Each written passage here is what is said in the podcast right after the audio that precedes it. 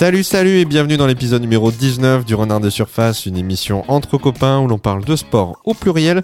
Je m'appelle Olivier, je suis ravi d'enregistrer aujourd'hui un épisode qui va, je l'espère, nous faire voyager. Alors la route sera belle, bien que particulièrement hostile et même accidentée, vous l'aurez peut-être déjà compris, cet épisode est entièrement dédié au Dakar et à son édition 2021. Pour m'accompagner, non pas au volant mais derrière son micro tout au long de l'épisode, c'est Paul qui est avec moi aujourd'hui. Bonjour Paul Bonjour Olivier. Simplement, c'est grâce à toi qu'on se retrouve aujourd'hui pour parler du Dakar, parce que c'est euh, voilà, c'est une course, c'est une, une, une, épreuve qui ne te laisse pas indifférent, mais tu vas peut-être, euh, tu vas peut-être me m'en dire un peu plus. Ça remonte à, à, quand pour toi ton premier contact avec le Dakar? Eh bien, je pense que ça remonte euh, à moi tout petit, hein, grâce à France Télévisions. Euh, le Dakar dès, alors en 4, moi je suis né en 89, mais on va dire dès 91, 92, 93, je pense où je regardais un peu la télévision avec mon papa. On, on, rêvait de moto et on regardait ces aventuriers parcourir l'Afrique à moto, en auto et en camion. Voilà. Parce que pour la faire course, c'est vrai que toi, à la base, tu es, es, un passionné de, de mécanique, hein, de mécanique auto, moto. Euh, je te vois toujours euh, soit les mains dans un moteur, soit euh, sur, ta, sur ta moto à droite à gauche. Donc c'est vrai que euh, le Dakar, pour toi, il y a une petite, une petite fibre euh, sportive, oui, mais mécanique avant tout, parce que c'est tu combines la performance sportive, la, la résistance de, de l'homme à la résistance de la machine dans des conditions particulièrement extrêmes, dans un environnement hostile. C'est peut-être ça aussi qui te, qui, te plaît dans, le Dakar Tout à fait. Ça vient, le Dakar, pour moi, c'est, c'est un peu euh, l'enduro de l'extrême. Et l'enduro, c'est quoi? C'est parcourir un chemin que tu connais pas euh, avec un véhicule adapté et voilà, et traverser, voyager, et tout ça. Et donc, c'est ça, c'est ça. Bah, écoute, on va on va rentrer dans le directement dans le vif du sujet, mais euh, avant de parler bah, de l'édition 2021 du Dakar, de la survoler quand même légèrement parce que on est aujourd'hui déjà à plusieurs jours de course, euh, on est déjà bien avancé, donc euh, c'est pas une émission preview qu'on fait là, on, se parle juste voilà de l'événement et de ce qu'il représente.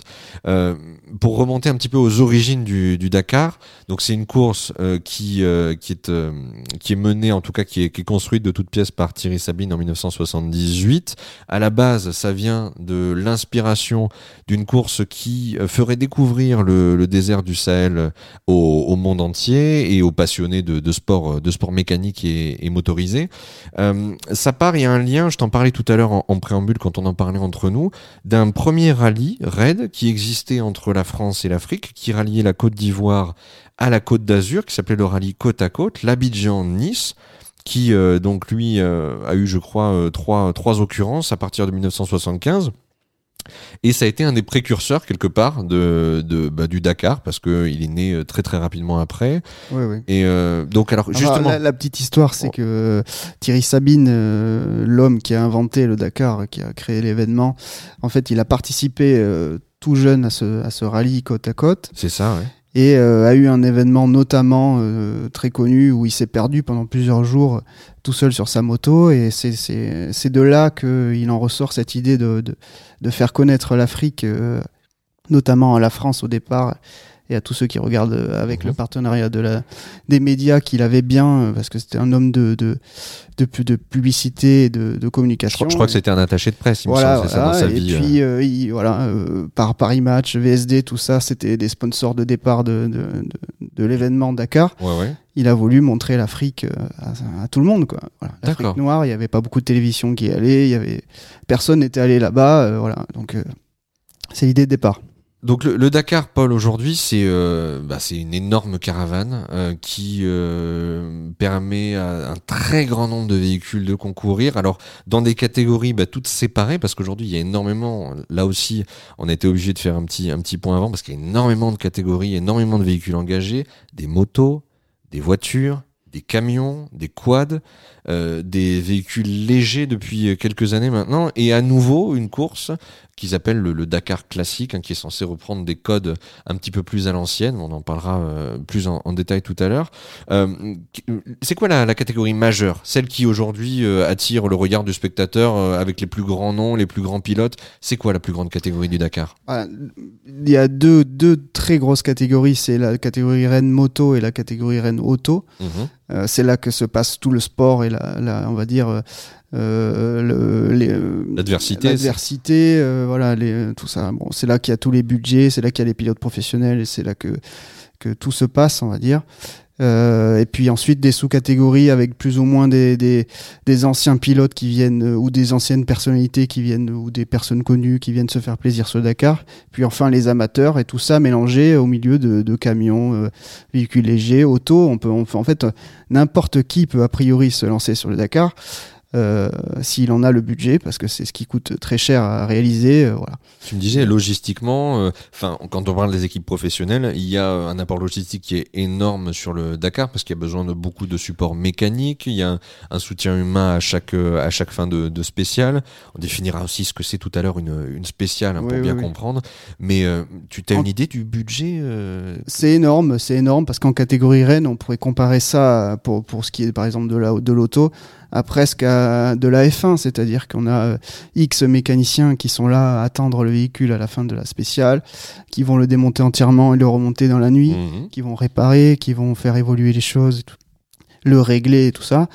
Euh, même des fois mi spécial ou autre euh, voilà autre système d'aide avec camions qui viennent sur la piste quand voilà et puis d'un autre côté il y a les amateurs qui eux ils partent tout seuls avec leur voiture ou leur moto ou autre et qui euh, se débrouillent sans aide, sans assistance, sans quoi que ce soit. Alors tu bien sûr, ils font pas la même course. Voilà, ça c'est vraiment à la limite une catégorie qui se rapproche le plus de l'esprit euh, initial du, Dakar. Tu voilà, le premier Dakar, euh, quand on, ceux qui ont fait le premier Dakar, pour certains sont partis vraiment sans savoir ce qui les attendait déjà d'une part, mais d'autre part sont partis avec un sac à dos et un duvet à l'intérieur et deux clés à molette sur une moto. Voilà, donc ça on en est assez loin aujourd'hui euh, sur le Dakar d'aujourd'hui, ou du moins celui qu'on voit dans les médias, puisque c'est sont des professionnels avec, je vous ai dit, une équipe euh, et euh, du monde derrière.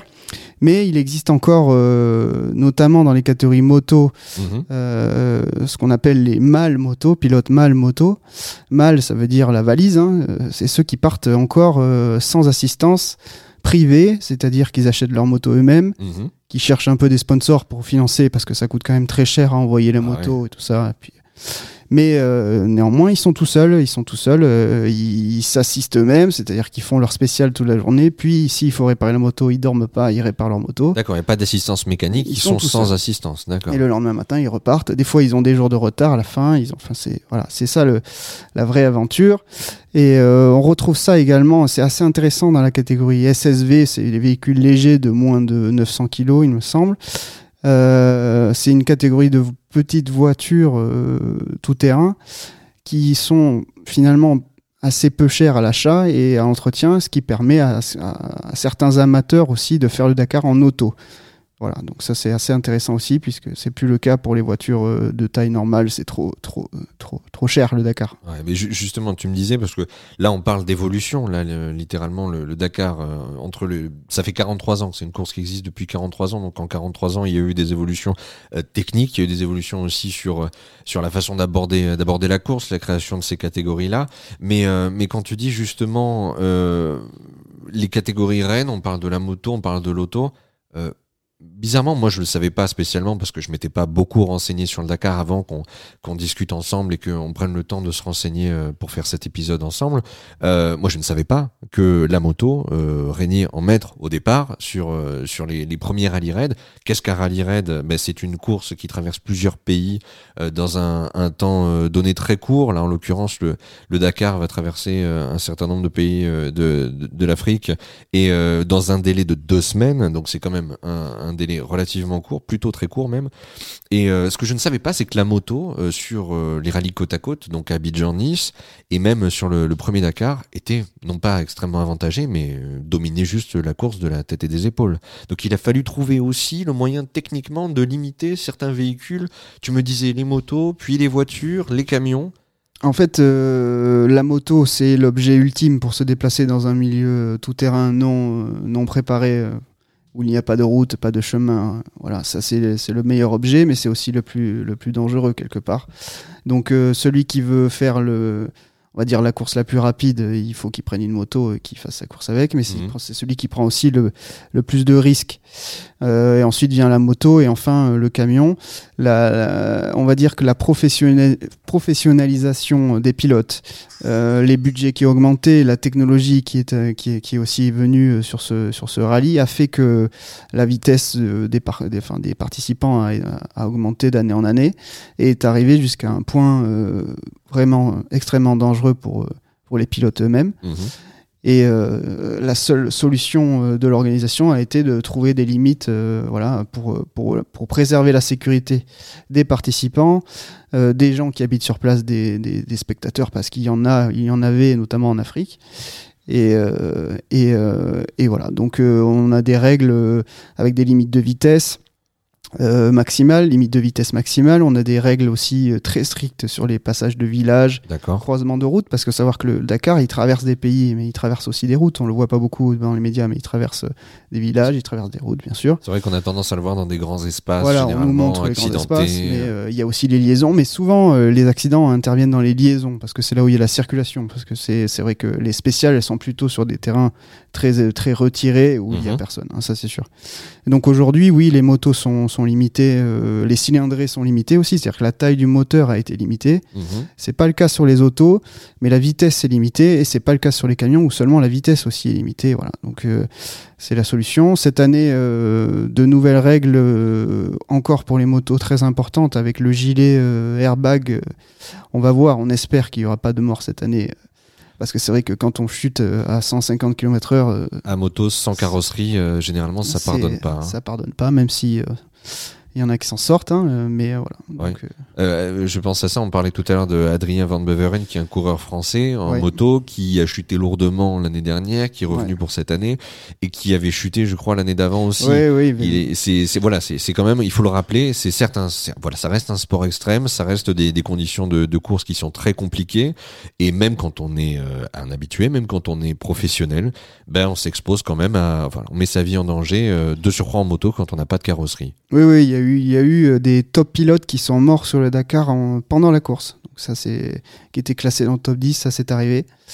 Et euh, il y arrive aussi des accidents euh, sur les autres participants, plus ou moins amateurs, bien sûr. hein, c'est comme toute épreuve sportive. Mais voilà, donc Van Beveren, c'était un espoir français qui est très bon dans le sable et dans, le pilotage de la moto. Mhm. Sur le sable, ce qui est un avantage pour le Dakar parce que c'est, on va dire, un tiers de, de la surface euh, qui est, Qui est parcouru, qui ouais. est parcouru. Mais euh, ce pilote, il a pas de chance. Il a fait deux grosses chutes. euh, presque, la dernière était presque invalidante. Donc après, ben, c'est dur de, de, de, de, gagner un Dakar derrière la suite parce qu'il a peur quand même. Il sait qu'il sait ce que Il y a une appréhension une obligatoirement, hein, sûr, surtout quand on a, on a chuté plusieurs fois comme ça. Alors tu me disais, euh, tu me parlais de spécial, tu me parlais de euh, pas de prologue mais de liaison. Alors est-ce que tu peux m'expliquer la nuance entre ces deux notions? Qu'est-ce qu'une spéciale, qu'est-ce qu'une Oui, liaison on alors en fait, euh, le, ça, cela vient de l'histoire même du Dakar, qui donc était un voyage euh, au départ de Paris à Dakar et euh, impliquait euh, en fait euh, vraiment l'aspect déplacement de tout, de, de, de tout le monde. Mais c'est pas, on va dire que le, la course ne se faisait pas de, de, de sur tout le parcours euh, de, de kilométrique qu'il y a en fait Alors, surtout euh. Justement, j'ai j'ai une question parce que moi, quand j'entends liaison, je suis obligé de faire le lien avec, mettons, une, une course par étape euh, cycliste. Je pense au Tour de France. Mettons, tu as une étape Bordeaux-Pau. Les mecs arrivent à Pau et l'étape le lendemain, elle part à Montpellier. Donc, il y a un transfert euh, en bus de Pau à Montpellier. Est-ce que c'est ça? Eh ben, c'est un petit blague technique.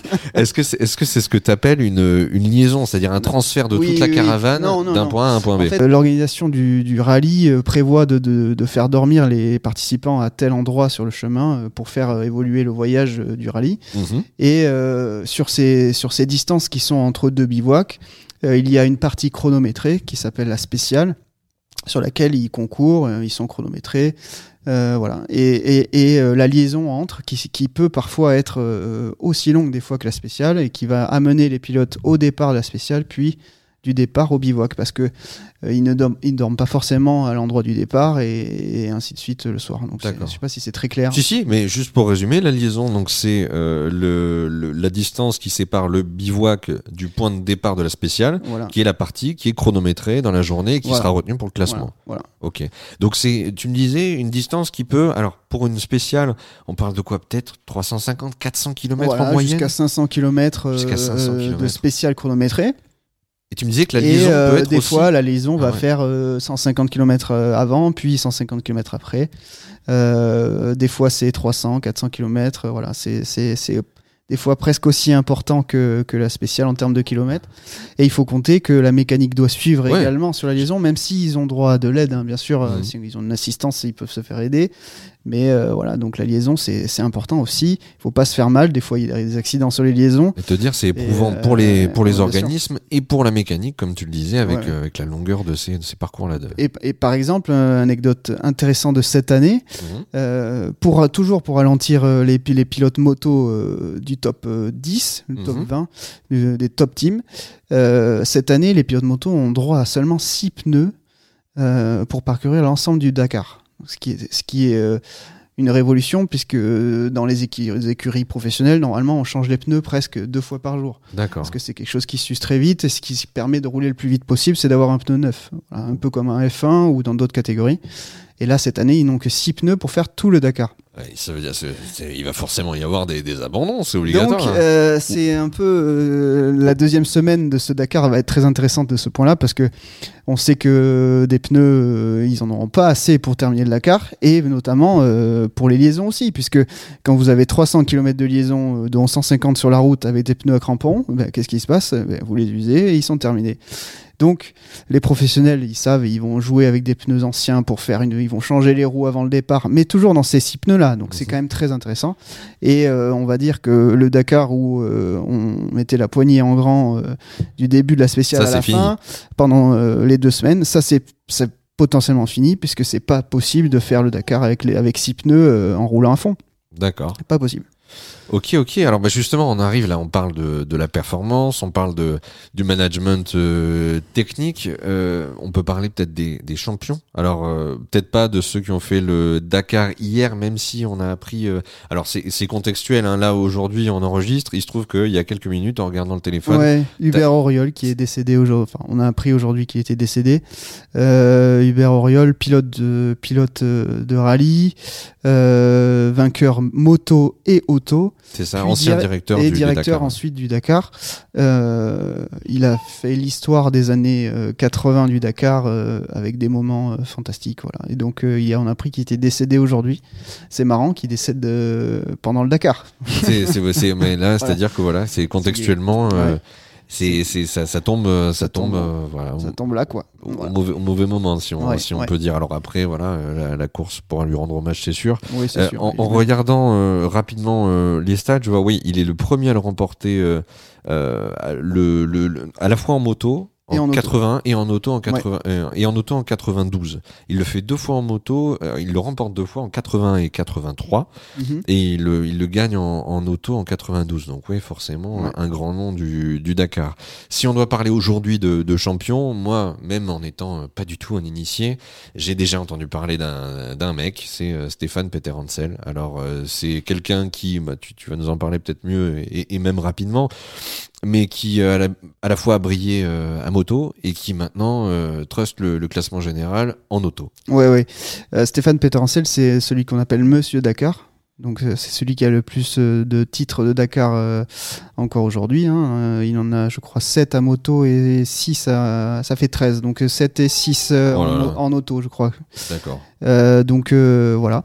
Euh, il vient de l'enduro au départ, de la moto. Il gagne le Dakar donc plusieurs fois. Il a fait plein d'années en moto. Puis ensuite, il passe à l'auto comme souvent, hein, parce que quand on vieillit, il faut quand même une condition physique très très très bonne pour faire le, pour, pour le faire à moto. Et Ouais. quand on veut continuer à performer, ben, on passe à l'auto, ce qui est plus confortable. Mhm. Et avec l'expérience qu'il a, euh, voilà, ça continue de gagner. Il est, c'est un homme qui paraît très sympathique et très humble. En plus, c'est un plaisir à regarder. Voilà.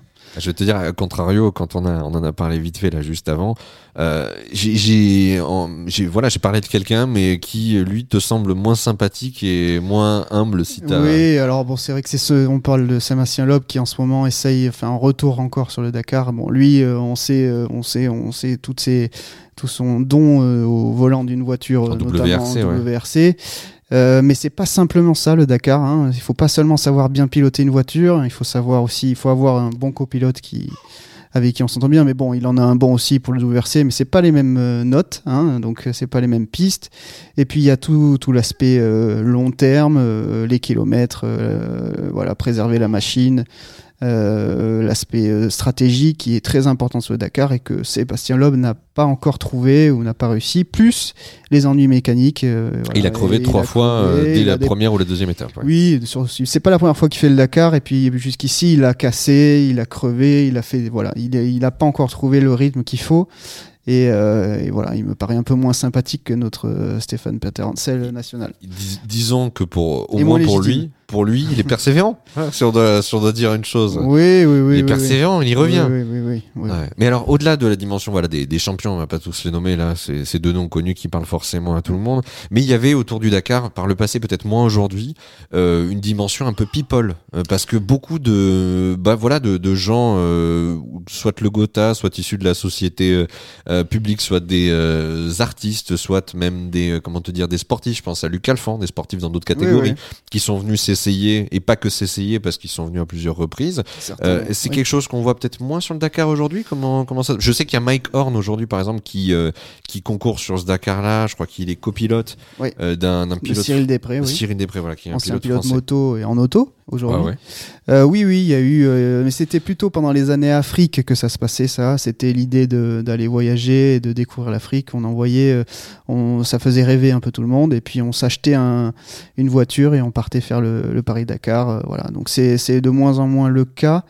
euh, pour les people, on va dire, parce que ça Mhm. devient, de- c'est voilà. Mais mais euh, aujourd'hui, oui, il y a Mike Horn sur un projet un peu euh, écolo à terme euh, 2023, faire disons que faire un, un rallye raid avec un combustible propre pour 2023, c'est ce qu'il essaye de faire, c'est ce qu'ils essayent de faire en ce moment, voilà. Mais bon, Ils prennent des mesures, ils prennent des données, voilà, ils, ils, prennent, ils font euh, une simulation, en fait, c'est ça. font, oui, oui, ils ont, bon, euh, ils, ils font une, une- un recueil de données euh, sur euh, sur Mhm. Les euh, performances le de la déroulement d'un voilà d'un rallye raid pour pour arriver à en faire à fait euh, à le faire euh, avec une économie un combustible propre euh, à terme 2023. Voilà. D'accord. Alors c'est vrai que euh, faut pas ou- oubli- oublier que ce genre de rallye raid est un laboratoire de recherche pour les pour les pour les euh, pour la technologie, la mécanique et ce, ce, et ce genre de choses. Et Mhm. donc c'est ça, c'en est le cas aujourd'hui sur aussi sur le côté vert, ce qui est pas encore.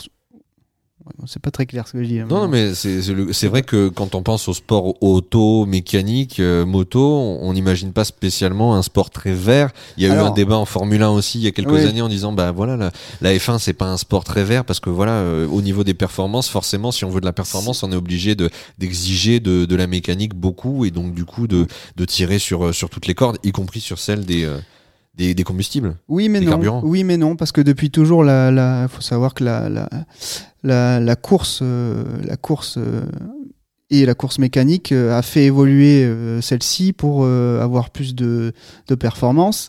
Et la performance, elle passe souvent aussi par l'allègement, par la cons- l'efficience, la consommation. Et c'est vrai que tous les, on va dire, les évolutions que l'on retrouve sur nos véhicules, nous particuliers, elles proviennent de la course.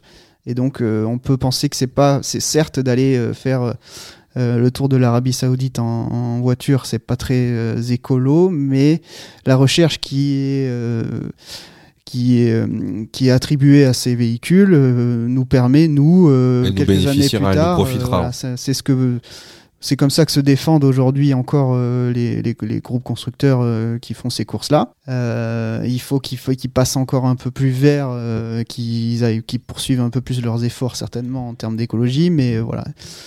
On n'envisage pas aujourd'hui et peut-être peut-être pas tout de suite hein, de, de courir un, un Dakar avec une voiture électrique par exemple. C'est pas encore possible, c'est pas encore possible. Donc euh, voilà, donc euh, ils cherchent des plutôt euh, d'autres combustibles propres tels euh, la pile à combustible. voilà, donc c'est ce qui est Très bien. Non, mais c'est, c'est, il y, a- y a pas de souci, mais ça fait partie donc de de la mission de, de Mike Horn sur ce sur ce Dakar. Alors, tu me parlais tout à l'heure des années Afrique, mais oui, parce que quand on parle du Dakar, on parle du Paris. Dakar. Aujourd'hui, on parle du Dakar tout court, parce que le Dakar ne part plus de Paris et ne va plus à Dakar. Non, Donc, euh, c'est pas Et la il première fois. il ne traverse plus des pays, ne maintenant, il, traverse fait plus le tour d'un pays. Exactement. Alors, euh, bah, tout simplement, euh, pour rappel, euh, il y avait eu en 2008 une, une épreuve, enfin une épreuve, une, une- carrément l'occurrence du Dakar en 2008 qui a été qui a été annulée, euh, tout simplement pour des raisons de risque euh, liées au Oui. terrorisme en Afrique. Il y avait eu un attentat en décembre euh, sur, euh, dans un des pays traversés. Le Dakar part, le Dakar part toujours en fin décembre pour arriver début janvier. toujours début janvier, mais Ouais. là c'était un mois avant et en fait c'était carrément l'État français qui avait demandé à, à l'organisateur du Dakar de l'époque de, de ne pas le de ne pas le faire. Mhm. Donc ils avaient annulé ça, ils n'ont pas aimé du tout. hein. donc du coup ils ont décidé de quitter l'Afrique à ce moment-là et d'aller sur l'étape, enfin sur la, disons sur le Dakar suivant d'aller en Amérique du Sud. Mhm. Euh, et après plusieurs années, euh, on fait un peu le tour de l'Amérique du Sud. Et puis, au vu des risques un peu politiques également, économiques de l'Amérique du Sud, ils ont décidé, ils ont passé un accord avec la- l'Arabie Saoudite pour pour trouver un terrain de jeu. Ah, je vois parce que ça fait de- depuis donc 2009, il y avait un, plusieurs départs à, à Buenos Aires, en Buenos Aires, en, en Argentine. Ensuite, euh, on passe par le Pérou, par le Chili, euh, et là pour arriver finalement depuis 2020 et 2021 à Jeddah, en Arabie Saoudite. Oui, alors ils ont passé un accord pour 5 ans pour que le, le Dakar se déroule pendant 5 ans. C'est long, 5 ans. 5 ans, c'est long. Vous voyez, ça fait 5 cinq, euh, cinq Dakar, 5 épisodes. Ouais, ouais. Euh, c'est long, mais euh, a priori, il y a quand même de quoi faire. hein. C'est Ouais. grand. Il y a hein, beaucoup de comme- déserts en Arabie Saoudite. ouais, hein. c'est grand comme 5 fois la France, euh, l'Arabie Ah. Saoudite. Donc c'est quand même euh, un terrain immense. La première, euh, la première année, euh, enfin le premier Dakar en Arabie Saoudite a été un peu critiqué parce qu'il était un peu trop monotone et facile. C'est-à-dire que euh, les spéciales se ressemblaient un peu trop dans leur longueur. C'était par exemple des dunes pendant toute la journée. ça puis, variait euh, pas en voilà, termes de difficulté, donc pas. ils ont voilà ils ont ils ont travaillé là-dessus pour euh, pour qu'elles soient un peu plus épicées, hein, pimentées. J'ai l'impression Mhm. que c'est le cas au vu de la première semaine. euh, ça a l'air d'être plus complexe. Alors justement, comment je fais, Paul, si je veux regarder le Dakar. Je vais où Je fais quoi Et qu'est-ce que que- quelle chaîne, quel média met le Dakar dans mon salon? Comment ça se passe? Alors depuis euh, quasiment les premières années, c'est un partenariat France Télévisions qui est formidable pour nous les Français puisque c'est ça nous permet de voir le Dakar gratuit. tous les jours, c'est gratuit et tous les soirs on a le, le résumé de la spéciale, on a un peu de visite du pays, on a euh, des petites anecdotes sur euh, sur comment se passe la caravane du Dakar, les hélicoptères, l'organisation, la santé, tout ça parce qu'ils en ils emmènent tout le monde. hein. c'est un, village qui se déplace euh, dans, à chaque bivouac et euh, sinon, euh, il y a une application aussi qui est très bien faite avec un relevé, avec des notifications pour celui qui est passionné, pour savoir les départs, les arrivées, qui est en tête, est-ce qu'il y a un fait de course ou quoi que ce soit. c'est très bien. D'accord, donc on a le moyen quand même de se de rester bien bien au courant, bien informé de la situation de course tous les jours pendant la quinzaine. voilà. Mais j'imagine que tu vas me demander pour qui, qui va gagner le Dakar, j'imagine. Euh, si un... ouais, on pourrait on Enfin, pourrait on pourrait faire hein, ça, un ouais, voilà. Ça, je pense que ça peut être intéressant. Pronostic à mi-course, alors dans, on va dire dans les deux catégories, euh, Rennes, la moto et l'auto, ou juste... euh, Oui, oui, le camion, j'y connais rien. Euh, on peut dire, hein, de toute façon, il y a que des Ruskov dans les camions. ouais. Alors, C'est pas des Ruskov, c'est des, c'est des à, côté des Russes. C'est pas des Russes, c'est- des pays à côté. C'est des Tchèques et des Tchèques, voilà, c'est des Tchèques, des et Slaves. des Slaves. Slaves. On est dedans. Donc Xavier de. Soultré, c'est un- ce qui est intéressant, c'est que c'est- un pilote pro qui s'est fait virer de son équipe euh, Yamaha euh, à la fin de, enfin l'année dernière, Ouais. et qui concourt cette année euh, privé. Donc euh, attention, c'est pas un privé Malmoto euh, qui, qui finance non plus son Dakar. Il n'est pas tout seul. Il n'est pas tout seul, mais il est quand même euh, pas assisté comme euh, les top teams euh, des autres marques. D'accord. Et néanmoins, il fait un super résultat sur la première semaine. Il, il est dans le, il a même mené le Dakar à un moment donné et il risque de faire un bon résultat euh, au nez à la barbe de Yamaha qu'il a, qu'il a remercié l'an dernier. Ben là, on, on est en fin de classement, là, donc en tout cas après la septième étape, et il pointe à la euh, quatrième place du classement général moto, donc c'est euh, quand même une, une bonne performance. Il est à seulement euh, deux minutes de José Ignacio Cornero Florimo, qui Mhm. est le, le leader, euh, suivi de très près par Toby Price à une seconde, euh, australien. Donc, euh, Ouais, il risque d'avoir de de problèmes d'assistance, et notamment usure des pneus et autres sur la deuxième semaine, parce qu'il est tout seul. Donc ça, c'est vrai que ça, comparé au top team, euh, ça, c'est rédhibitoire, tu penses Ça, c'est quelque chose qui posera problème. Voilà, qui va poser problème sur la longueur sur la deuxième semaine. Et en moto, si tu- en, du coup, en, en auto, si tu devais avoir un pronostic sur un, un vainqueur potentiel Alors, sur un- alors, on a parlé de, de- Stéphane Peterencel, que j'aime beaucoup. et qui est premier au classement qui est général premier, actuellement. qui a, qui a, voilà, qui, qui a de grandes chances de gagner. J'aime beaucoup aussi euh, Alatia. Euh, Qui est numéro deux, un actuellement. pilote qatari, qatari qui est numéro 2 et j'aime beaucoup euh, aussi son véhicule. Donc c'est vrai qu'en termes de passionné, il est un peu plus intéressant, je trouve, et abouti que celui de Peter Hansel. Toyota Gazoo Racing, il Voilà. roule sur Toyota euh, à la TIA alors que, alors que comment il s'appelle, Peter Hansel est sur, euh, est sur Mini. Voilà, une mini. euh, et, euh, et donc, euh, je pense que ça se jouera certainement entre ces deux pilotes-là sur la deuxième semaine pour, euh, pour, le, pour la victoire. Ouais, parce que Carlos Sainz est troisième, il y a 40 minutes de tout Oui, c'est déjà, c'est déjà, sauf euh, fait euh, de course exceptionnelle, Ouais, c'est sauf déjà problème foutu. technique, c'est foutu pour lui. Euh, voilà, ça se joue à quelques minutes jusqu'à la fin sur deux semaines de course. Donc voilà. Ok, bah écoute, Paul, merci beaucoup d'avoir participé, d'avoir amené toute ta, ta culture euh, auto, moto et en tout cas euh, toute ta passion de, de l'épreuve que peut être une, une course comme le, comme le Dakar. Moi, pour moi, c'était une découverte parce que euh, c'est vraiment euh, bah, les sports mécaniques, c'est pas c'est pas quelque chose que je regarde à la base. Par contre, j'étais vraiment très intéressé de pouvoir en discuter avec toi tout à l'heure et puis même tout au long de de l'épisode et puis de me documenter un petit peu aussi. Ça ne ça ne fait pas de mal.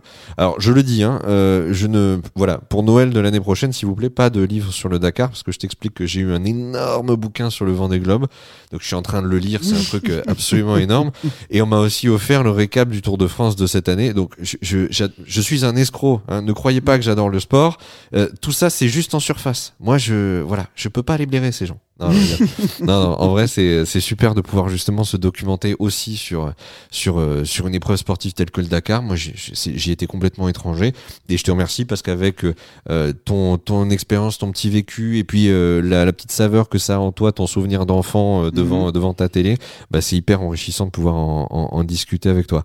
Ouais. Est-ce que tu veux le mot de la fin? Non, je déconne. non, je sais que tu le veux pas le mot de la fin. Euh, non, non, non, mais pour le faire juste un petit parallèle avec le Vendée Globe, Ouais. Euh, il y a un truc qui est assez marrant, c'est que quand euh, les pilotes traversent euh, une mer de dunes, ils sont certains sont obligés de prendre des, des cachets anti-mal de mer, tellement euh, Ah ouais? ça ressemble à la mer. Tellement ça secoue? Ouais, ouais, Ah, tellement ça secoue pendant des heures. Donc euh, voilà, c'est la petite anecdote euh, mer. et puis, le... il faut savoir que les dunes se forment avec le vent.